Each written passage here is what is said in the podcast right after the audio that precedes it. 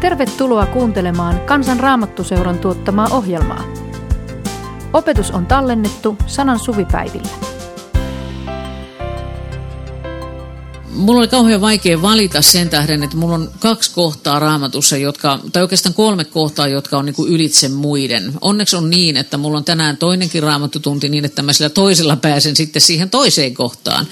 Ja tämä Filippiläiskirjeen kohta, se taas juontuu oikeastaan sinne ihan, ihan mun oman uskoontulon alkuaikoihin ja, ja niihin kysymyksiin ja pohdintoihin, joita mä silloin kävin 14-vuotiaana. Mä kuulun tämmöiseen kummalliseen joukkoon, joka on ennen rippikouluaan tullut uskoon. Aika monellehan se, se uskon löytyminen liittyy siihen, siihen rippikouluaikaan tai aika pian sen jälkeen mä en myöskään voi sanoa, että mä olisin tietyllä lailla niin kuin, niin kuin lapsuuden kodista saanut sellaisen niin selkeän niin kuin hengellisen, kristillisen kasvatuksen, että, että se olisi niin kuin löytynyt siinä, vaan kyllä mä ajattelen, että, että siellä on ollut hyvät pohjat, iltarukouksen opettaminen ja sitten se muu, johon kohta tulen, niin, mutta että siitä huolimatta nimenomaan se, se oman uskonnon opettajan kanssa silloin 14-vuotiaana näistä asioista jutteleminen oli se, se merkittävä käännekohta. Se Filippiläiskirjeen neljännen luvun kohta, jonka, jonka tähän on, on nyt valinnut, niin alkaa sieltä jakeesta neljä ja on jakeeseen seitsemän ja luen sen nyt tässä, jos sulla on oma raamattu mukana tai sulla on siellä älypuhelimessa se raamattu, niin kuin useimmilla tänä päivänä on. Muuten, jos teillä on älypuhelin, niin ladatkaa sinne ihmeessä joku raamattusovellus, koska se on tosi näppärä olla mukana. Se on se tämän päivän, tämän päivän niin kuin hyvä, hyvä väline. Mutta se raamatun kohta, iloitkaa aina Herrassa – sanon vielä kerran, iloitkaa. Tulkoon teidän lempeytenne kaikkien ihmisten tietoon, Herra on jo lähellä. Älkää olko mistään huolissanne, vaan saattakaa aina se, mitä tarvitsette, rukoillen, anoen ja kiittäen Jumalan tietoon. Silloin Jumalan rauha, joka ylittää kaiken ymmärryksen, varjelee teidän sydämenne ja ajatuksenne niin, että pysytte Kristuksessa Jeesuksessa. Tämän, tausta, tämän kohdan niin kuin semmoinen taustahistoria mun elämässäni on se, että, että mun mielikuvani kristityistä ihmisistä, uskovista ihmisistä on ollut hyvin negatiivinen, hyvin kielteinen ja se johtuu siitä, että mä olen aina ajatellut, että, että kristittyjen, tai en aina vaan ajattelin sinne 14-vuotiaaseen asti sen niin kuin mielikuvan oli se, että, että kristityn elämä on täynnä kieltäymyksiä, kristitty ihminen ei koskaan naura, hän ei koskaan kerro vitsejä ja hänen elämässään oikeastaan on hyvin vähän mitään iloja. Niin, mulla oli syntynyt mielikuva uskovista ihmisistä ja se mielikuva oli hyvin ankea. Ja, ja siihen oli todella selkeä syy, jos, jos joku sattui lukemaan kotimaalehden juhannusnumeroa, jossa, jossa vähän kerroin elämäntilan tarinaani, niin, niin tietää sen, mikä se mun syy oli, minkä tahden jotenkin se kuva oli niin kovin kielteinen. Se liittyi siihen, että mä kävin pyhäkoulua ja meidän pyhäkoulun opettaja oli hyvin tämmöinen ankara vanha piika, joka kylän lapset kokosi aina kesäsunnuntaisin ja, ja piti meille kuria ja jöötä. Ja hän halusi varmastikin hyvää, mutta ne hetket oli todella sellaisia, että se malli, jonka hän antoi uskovan kristityn ihmisen elämästä, niin oli sellainen, joka ei pätkääkään jotenkin innostanut. Meillä ei ollut siellä yhtään kivaa. Ja, ja sen tähden ää, mun ajatukseni niin kuin liikkui siihen suuntaan, että et, et oli jotenkin täysin hämmästynyt 14-vuotiaana, kun kaksi ö, luokkakaveriani tuli omalla riparillaan uskoon. Mä olin siis luokkani nuorin ja en ollut käynyt sinä kesänä riparia. Ja, ja kun he sitten tuli uskoon, niin mä ajattelin, että miten hyvänen aika nämä mun kaksi parasta ystävääni heittää elämänsä hukkaan – Meillä oli ollut hauskaa yhdessä, ää, ei mitään sen kummallisempaa, emme oltu missään pahoilla teillä, mutta me naurettiin ja meillä oli hauskaa yhdessä. Ja, ja mä olin niin järkyttynyt tästä ystävieni uskoon tulosta, että mä katkasin ystävyyssuhteeni heihin, koska mä ajattelin, että mä en halua sellaista ilotonta elämää, johon he sitten varmasti mua jotenkin houkuttelevat tai puoliväkisin vääntävät. Mulla oli se mielikuva, että kohta he tulee kouluun raamattu kainalossa ja, ja heidän hiusmuotinsakin muuttuu, että he saa nutturan päähänsä ja niin edelleen. Mulla oli hyvin tämmöinen karikoitu mielikuva. Mutta nyt mä haastaisin teitä pikkasen pohtimaan siitä naapurin kanssa sitä, että minkälaisia mielikuvia teillä on ollut siitä, että millaisia ihmisiä uskovat ihmiset ovat ja, ja miten ilo liittyy uskovan ihmisen elämään. Mä harrastan aika usein niin kuin näissä omissa jutuissa, ja meillä on tarkoitus tosiaan tänään täällä, niin aina välillä vähän rupatellaan keskenään, koska se viisaus ei koskaan asu pelkästään täällä edessä, vaan se on niin kuin tässä meidän yhteisessä joukossa. Ja nyt vaihtakaa vähän ajatuksia siitä. Ottakaa yksi tai kaksi ihmistä ja rupatelkaa vähän, millaisia mielikuvia teillä on ollut siitä, että, että millaisia uskovat ihmiset ovat ja miten ilo liittyy heidän elämäänsä. Olkaa hyvä, otetaan parin minuutin porinat tähän. On sitten niin mukavaa, kun uskovaiset ihmiset on tälleen hiljaisia ja ne ei saa jotenkin juuri sanaa suustaan ja sillä, sillä on semmoinen tyyntä ja rauhaisa. Tota, äh, haluaako joku kommentoida, sanoa ihan ääneen, että, että mitä naapurin kanssa tuli juteltua, minkälaisia kokemuksia, minkälaisia ajatuksia siitä, miten, niin kuin, mitä on ajatellut siitä, että miten ilo liittyy uskovan kristityn elämään? Mä tiedän, kauhean jännittävä tilanne, meitä on aika paljon täällä, mutta siitä huolimatta voi nostaa kättänsä ja korottaa vähän ääntänsä. Ole hyvä. Joo, ja tähän varmasti liittyy juuri, juuri myöskin se ilo, ilo siitä yhteydestä ja ilo siitä mahdollisuudesta, ilo myös vapaudesta. Otetaan yksi kommentti vielä tähän tai kaksi. Mitä ajatuksia syntyy? Miten ilo ja, ja uskovana eläminen, miten ne liittyy yhteen? Joo, siis että ei oikein osattu niin kuin iloita uskosta, ja, ja, tai että se usko ei niin kuin näkynyt ja ei siitä puhuttu siitä uskosta ja, ja että mitä se oikein on, niin, niin ei siitä kotona niin kuin kauheasti puhuttu ja sen tähden ei oikein tiedä, että mitä se on se, se uskovana eläminen. Ja mä luulen, että tämä on kohtuullisen monella se, se tuntuma, että, että vaikka kuitenkin niin kuin tavallaan kodissa aistii sen semmoisen hengellisen ilmapiirin, kristillisen ilmapiirin, nämä asiat, niitä kunnioitetaan, mutta sitten niitä ei kuitenkaan niin kuin jaeta ja, ja jotenkin niin, että niitä pääsisi omistamaan ja, ja myöskin niin kuin sitä, että mitä se kristittynä uskovana eläminen on.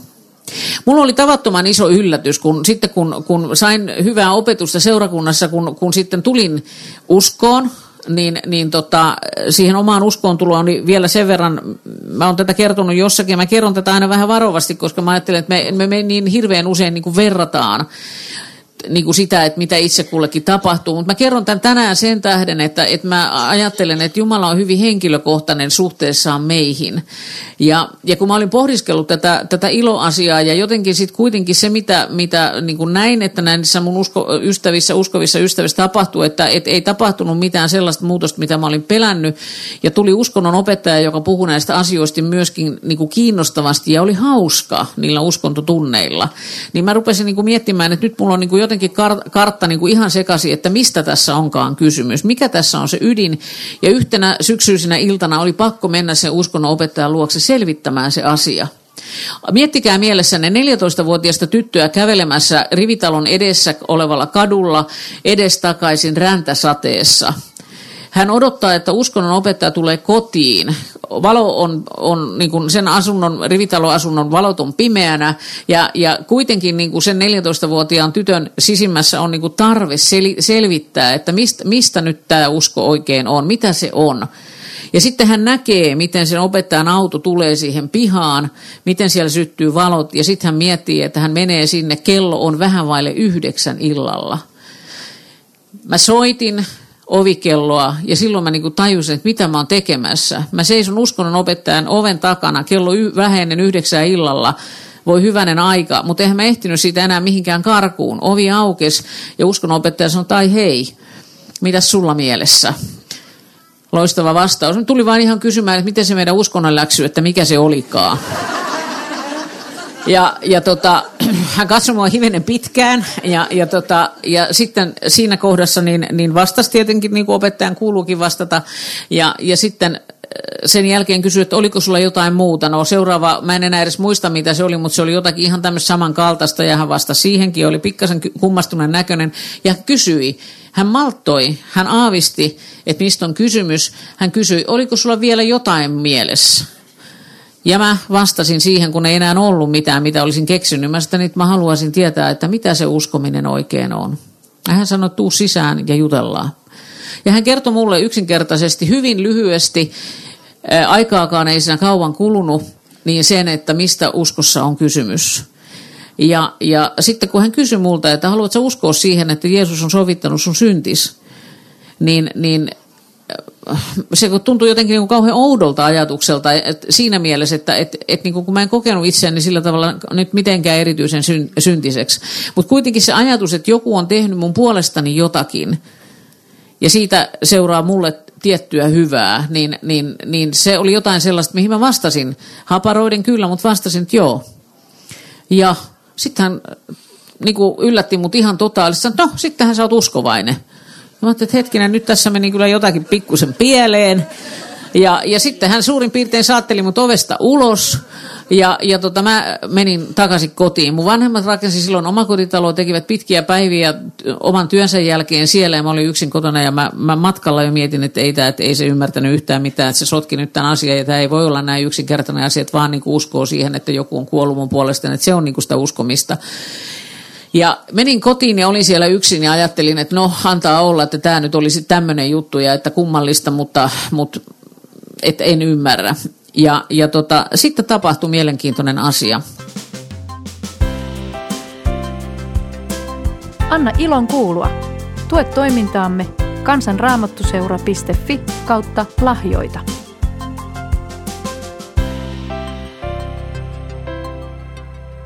Yksi, kaksi, mä näen edessäni ilmassa roikkumassa sanat, siis niin, että mä pystyin ne lukemaan siinä. Jeesus rakastaa sinua. Ja aivan mieletön ilo täytti minut. Siis jotakin semmoista, mitä mä en ole koskaan minkään hyvän vitsin tai hauskan jutun tai minkään yhteisen naurun myötä kokenut. Sellainen syvä, syvä ilo, joka, joka oli vähän niin kuin semmoinen, voisi sanoa, että vähän niin kuin sukellus semmoiseen iloon. Mä kerron tätä varovasti sen tähden, että Jumala ei anna tällaisia kokemuksia kaikille, mutta se miksi mä kerron tämän, niin mä haluan tällä kertoa sen, että, että Jumala, kun hän näki, että tämä iloasia oli mulle todella niin kuin semmoinen kynnys, ja se väärin ymmärrys oli se kynnys, niin hän halusi sen kynnyksen niin kuin kerralla viedä pois ja antaa sen ymmärryksen ja kokemuksen kautta. Ilohan on tunne. Hän halusi antaa mulle sen tunteen ja sen oivalluksen, että hetkinen, tässä on oikeasti tätä iloa. Ja sitten kun, kun mä ryhdyin lukemaan raamattua, kun, kun pääsin seurakuntanuoriin mukaan, se uskonnonopettaja esitteli mut, meidän seurakuntalehtorille, vei mut siis nuorten iltaan ja, ja tota, esitti, esitteli mut seurakuntalehtorille tällä tavalla. Tämä on Ulla ja tämä on uskovainen. Ja, ja, ja siitä lähti sitten mun tieni 14-vuotiaana seurakunta nuori ja, ja sillä matkalla edelleen ollaan. Ja, ja tota, heinäkuussa täytiin 58 niin, että, että tota, pitkä matka. Löysin sitten nämä Paavalin sanat. Iloitkaa aina Herrassa, sanon vielä kerran iloitkaa. Ja jotenkin kun opin Raamattua on, se on, se on mielenkiintoinen kirja ja, ja se jotenkin ne kerrokset ja, ja miten siihen pääsee kiinni, niin mä suosittelen lukekaa, lukekaa ja etsikää niin kuin myös hyviä apukirjoja, kuunnelkaa raamattutunteja. Ja kun Paavali puhuu tässä niin kuin ilosta, niin hän ei puhu niin kuin mistään sellaisesta, sellaisesta niin kuin myönteisestä ajattelusta. Siis tänä päivänä puhutaan paljon myönteisestä ajattelusta ja siitä, että pitäisi opetella positiivista ajattelua ja nähdä asiat positiivisesti ja, ja kiinnittää enemmän huomioon siihen. Se on totta kai kaikki ihan hyvää, mutta Paavali ei puhu sellaisesta tässä. Hän puhuu oikeasti jostakin sellaisesta, mitä, mitä Jumala antaa kun ihminen oivaltaa niin kuin syvimmiltään sen, että kuka Jeesus on. Jos me ajatellaan sitä tilannetta, missä, missä Paavali kirjoitti tämän kirjeen, hän kirjoitti tämän vankeudessa. Hän kirjoittaa rakkaille ystäville Filippissä. Tämä on kaikista henkilökohtaisin kirje, mitä Paavali on kirjoittanut. Ja, ja nyt näillä rakkailla ystävilläkin on siellä kaikenmoisia huolia. Muun muassa tämän neljännen luvun alussa Paavali sanoi, että siellä on nyt niin kuin pari naista, Eudia ja Syntyke, joka ei ihan niin kuin ole sovussa. Ja hän sanoo, että minä kehoitan teitä kahta, Euvodiaa ja syntyköä elämään sovussa Herraa palvellen. Siellä oli kaikenlaista jotain pientä. Ja ne oli huolissaan ne filippiläiset, miten Paavali pärjäsi. Ja, ja ne oli lähettänyt Epafra, Epafrodituksen sinne Paavalin ää, luokse viemään niin kuin tukea. Ja nyt Paavali lähettää hänet takaisin, kun, kun tota, Epafroditus sairastui siellä ja niin edelleen. Se on kaikenlaista. Ja nyt sitten tämän kaiken niin kuin päätteeksi tässä viimeisessä luvussa Paavali niin kuin, niin kuin tuo niin kuin asiat tähän kohtaan, jossa hän niin kuin sanoo yllättäen, että kaiken tämän, kun hän on puhunut tästä riitelemisestä ja hän on puhunut toisaalta evankeliumin eteen taistelemisesta, niin sitten hän yhtäkkiä räväyttää, iloitkaa aina Herrassa, sanon vielä kerran iloitkaa. Ja mä ymmärrän tämän, että tämä on jokin sellainen asia, joka on annettu meille voimaksi, siis ilo Kristuksessa voimaksi, siihen niin kuin meidän niin kuin jotenkin elämän peruskantovoimaksi. Eli, eli se lä, ilon lähde on Kristus itse, siis me, me iloitsemme hänessä ja hänestä, siitä hänen läsnäolostaan.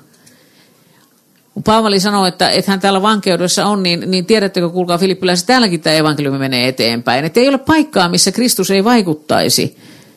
Ja, ja niin kuin ajatus siitä, että joku viisas on sanonut näin, että et voi menettää iloa, koska et voi menettää Jeesusta. Koska hän on sanonut, että, että hän on sun kanssas kaikkina hetkinä. Ja siksi Paavali jotenkin niin kuin siihen tilanteeseen, ehkä itselleenkin myös muistuttaa, mutta erityisesti filippiläiselle sanoo, että, että iloitkaa, iloitkaa aina Herrassa, nähkää Kristus kanssanne, Kristus elämässänne. Ja sitten hän puhuu tähän liittyen asioita. Ja, ja se on mielenkiintoinen tuo seuraava jae. Tulkoon teidän lempeytenne. Siis ilosta seuraa tietyllä lailla, siis tästä ilosta seuraa seuraava asia. Tulkoon teidän lempeytenne kaikkien ihmisten tietoon. Herra on jo lähellä. Ja nyt tämä sana lempeys. Ottakaa taas pieni porina. Mitä teille tulee mieleen sanasta lempeys? Mitä on olla lempeä? No niin, otetaan ehdotuksia vastaan. Rakennetaan yhdessä suomen kielen synonyymisanakirjaa. Otetaan ehdotuksia sillä tavalla, että vähän viitatkaa ja, ja sitten käytetään kuuluvasti ääntä ja mäkin yritän vielä toistaa. Mitä on lempeys? Miten, miten sano, selittäisitte sanan lempeys? Armollisuutta, huolehtivuutta, sydämellisyyttä, ymmärtäväisyyttä, rakkaudellisuutta, ystävällisyyttä – ei vaadi lämpöä. Me saataisiin loistava sanakirja tästä.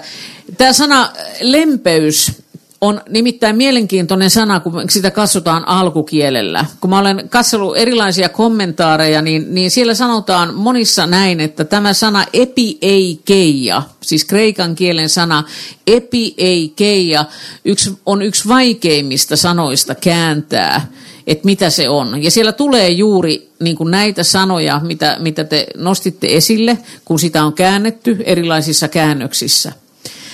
Mutta ihan noin sanatarkasti, kun sitä lähdetään miettimään, mitä se on ja mistä sanajuurista se tulee, niin, niin, niin todetaan näin, että, että ehkä semmoinen niin oikein, niin kuin, tai sanotaan tarkin, parataan näin, kuvaavin sana tälle lempeydelle, kun se käännetään se epi ei keija, on tulla puolitiehen vastaan.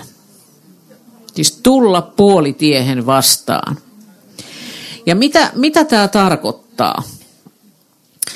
Meillä on raamatussa siitä itse asiassa mielenkiintoisia esimerkkejä. Mä ajattelen, että yksi sellainen esimerkki on esimerkiksi Johanneksen evankeliumin kahdeksannessa luvussa – kun Jeesus, Jeesuksen eteen tuodaan aviorikoksesta juuri kiinni saatu nainen. Hänet riipotetaan siihen, on väkeä joukko koolla. Kuvitellaan vaikka, että me oltaisiin tässä nyt ja, ja en ota Jeesuksen roolia, vaan että tässä olisi joku, joka olisi ja sitten tähän tuotaisi eteen nainen, josta sanotaan, että kuule, että tässä nyt on tapahtunut tämmöinen juttu, että mitä sanot, kivitetäänkö vai ei. Vaikea kysymys, koska se on lain mukaan niin hän olisi pitänyt tehdä.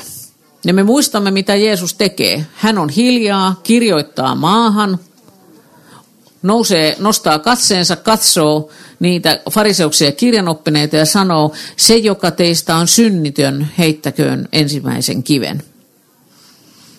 Ja sitten seuraa se hiljaisuus. Ja vähin erin väki vähenee, eli fariseukset kirjanoppineet lähtee siitä pois. Jeesus olisi voinut sanoa siinä tilanteessa juutalaisena opettajana, että joo, te olette ihan oikeassa. Toteutetaan tämä laki tässä. Olkaa hyvät, kivitetään. Mutta hän ei toiminut näin. Ja siinä tulee nyt juuri kysymys niin kuin siitä, että et, et mitä on lempeys, mitä on se, että tullaan puolitiehen vastaan. Ajatus siitä, että et, et, et niin kuin, pitääkö aina toimia ehdottomasti lain sanan mukaan. Otetaan toinen esimerkki. Jos me ajatellaan omaa tilannettamme, niin lakihan asettaa meille vaatimuksia. Ja tilanne on se, että me emme voi niitä ja pysty niitä vaatimuksia täyttämään.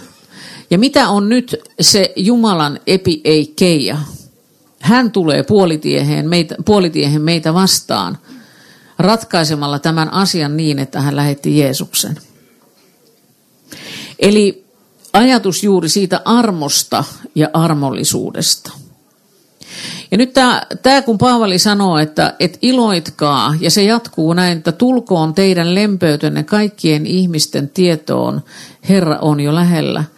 Niin mä ymmärrän sen näin, että hän kutsuu ihmisiä sellaiseen lempöyteen ja armollisuuteen, jossa jotenkin kuullaan sen ihmisen tilanne. Et ensimmäisenä sanoina ei olekaan se, että voi kauheaa, mitä sinä olet tehnyt, voi hirveää, vaan että, että se lempöys kutsuu meitä kuuntelemaan, olemaan rinnalla, tulemaan puolitiehen vastaan omalta puoleltamme. Ja varsinkin niissä meidän omissa ihmissuhteissamme, jossa me niin helposti jäämme odottamaan sitä esimerkiksi, että, että, että toi toinen on niin kuin se, joka nyt sitten pyytää anteeksi, kun tässä on riidelty. Esimerkkejä voisi olla monenlaisia.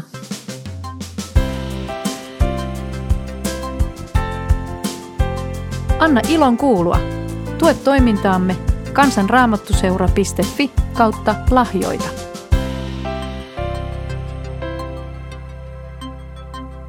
Mä ajattelen näin, että, että Paavalin ajatus Herra on jo lähellä, niin viittaa myös siihen, että elämä on lyhyt.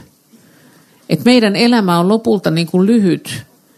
Ja, ja ajatus siitä, että miten me tämän elämän käytämme. Mikä on se viesti, joka meillä on jättää tälle maailmalle, niille läheisille ihmisille, joiden kanssa me elämme – Minusta on mielenkiintoista se, että, että, että jos me ajatellaan tätä filippiläiskirjettä, niin, niin, niin ajatelkaa, että, että siis tuha, niin kuin tämä kun on kirjoitettu siellä ensimmäisellä vuosisadalla, nyt meillä tämä vuotta 2016, niin me luetaan täällä kahden naisen nimi, josta me tiedetään, että, että niin kuin ne on Filippin seurakunnassa riidellyt keskenään. Kehotan Eudia ja syntikyä elämään sovussa Herraa palvellen. Ajatelkaa, kun me kerran mennään sinne taivaaseen, niin musta olisi kauhean kiva niin kun tavata ne euria ja syntykeä ja kysyä, että kuulkaa naiset, mistä te tappelitte? Mutta he, heidän elämänsä, siis miettikää, ha, ja, ja se mun kysymys on niinku tämä, että et haluammeko me, että meistä jää sellainen jälki vuosien ja vuosikymmenten jälkeen, että joo, kyllä se oli aika hankala ihminen, eikä siitä paljon lempeyttä löytynyt.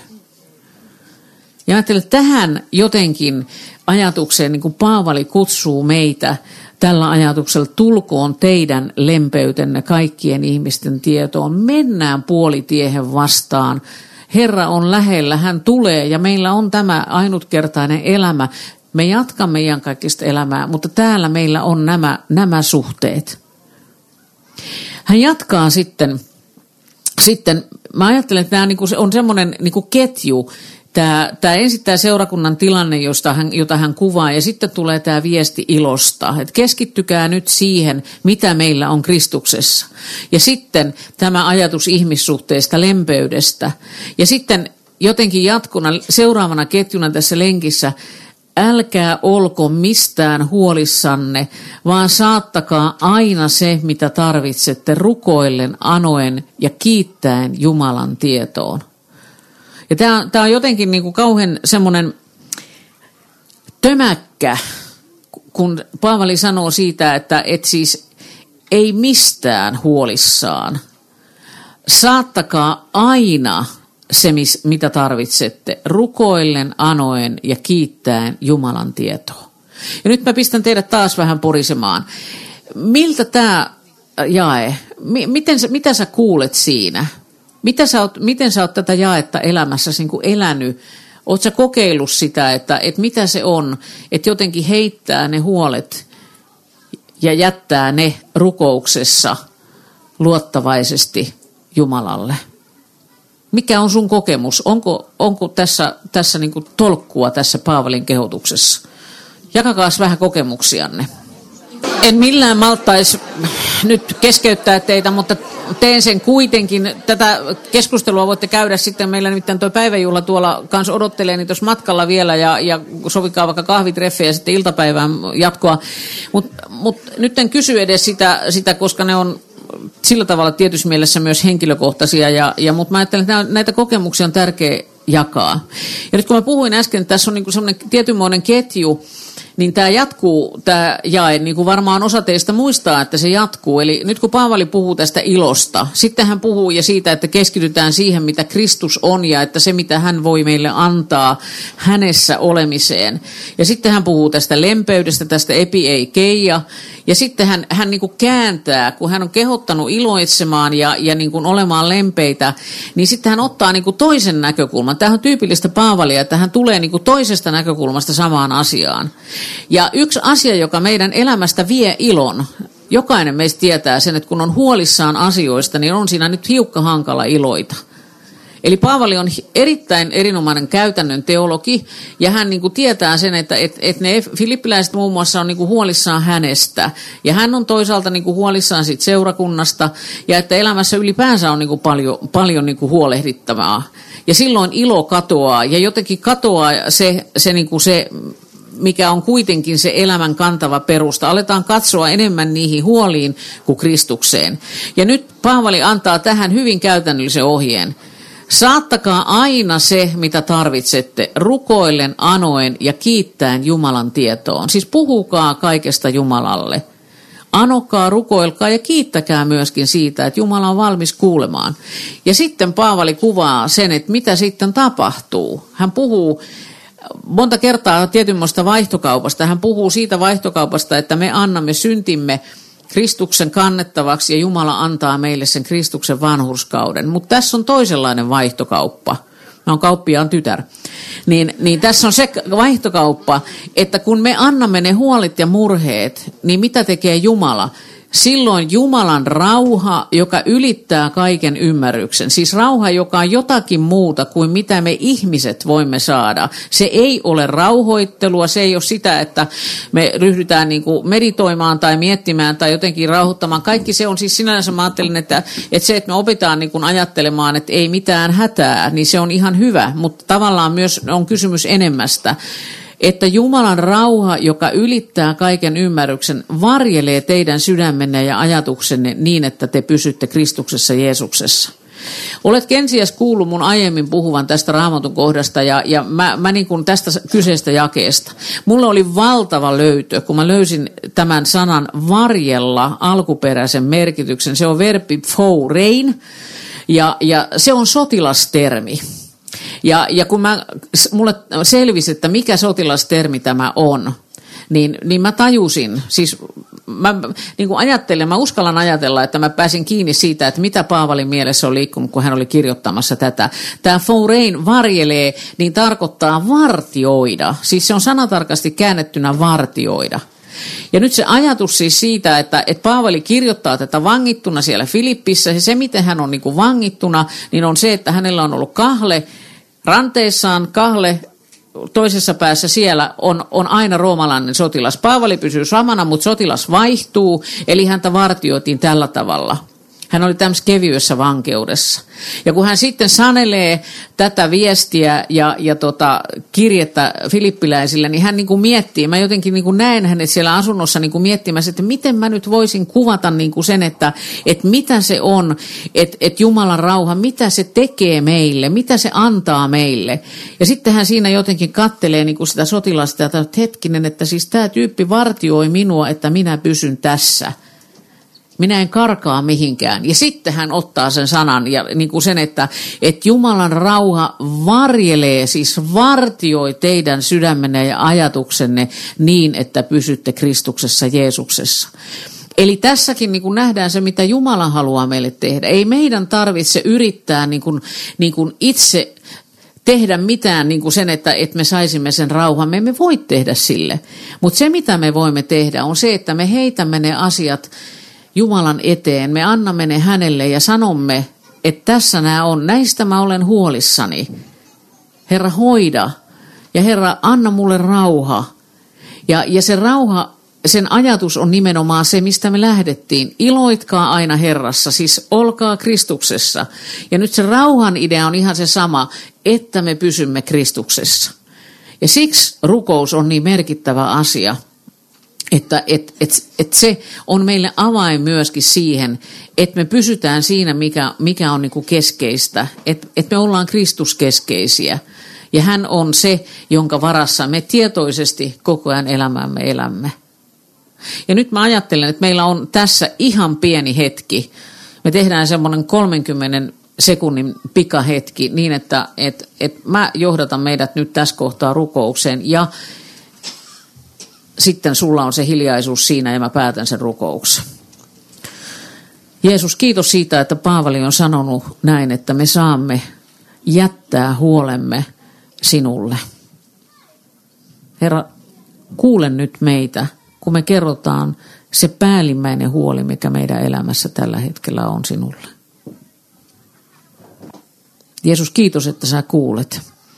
Ja kiitos siitä, että sä vastaat ja mä rukoilen sitä, että anna meille sinun rauhasi vartiomaan meitä niin, että me emme kadota sinua näköpiiristämme. Amen.